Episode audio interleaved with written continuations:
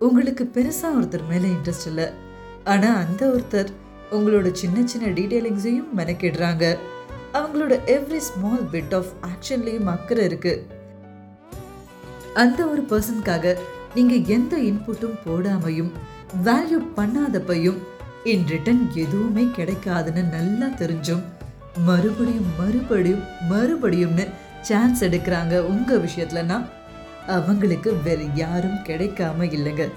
உங்களை ரீப்ளேஸ் பண்ற தைரியம் அந்த மனசுக்கு இல்லைன்னு தான் சொல்லணும். அதனால தான் அடிமட்டம் வரைக்கும் போக ரெடியா இருக்காங்க.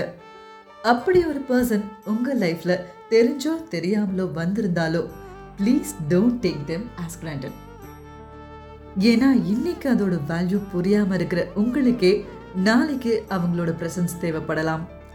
So make sure about treating people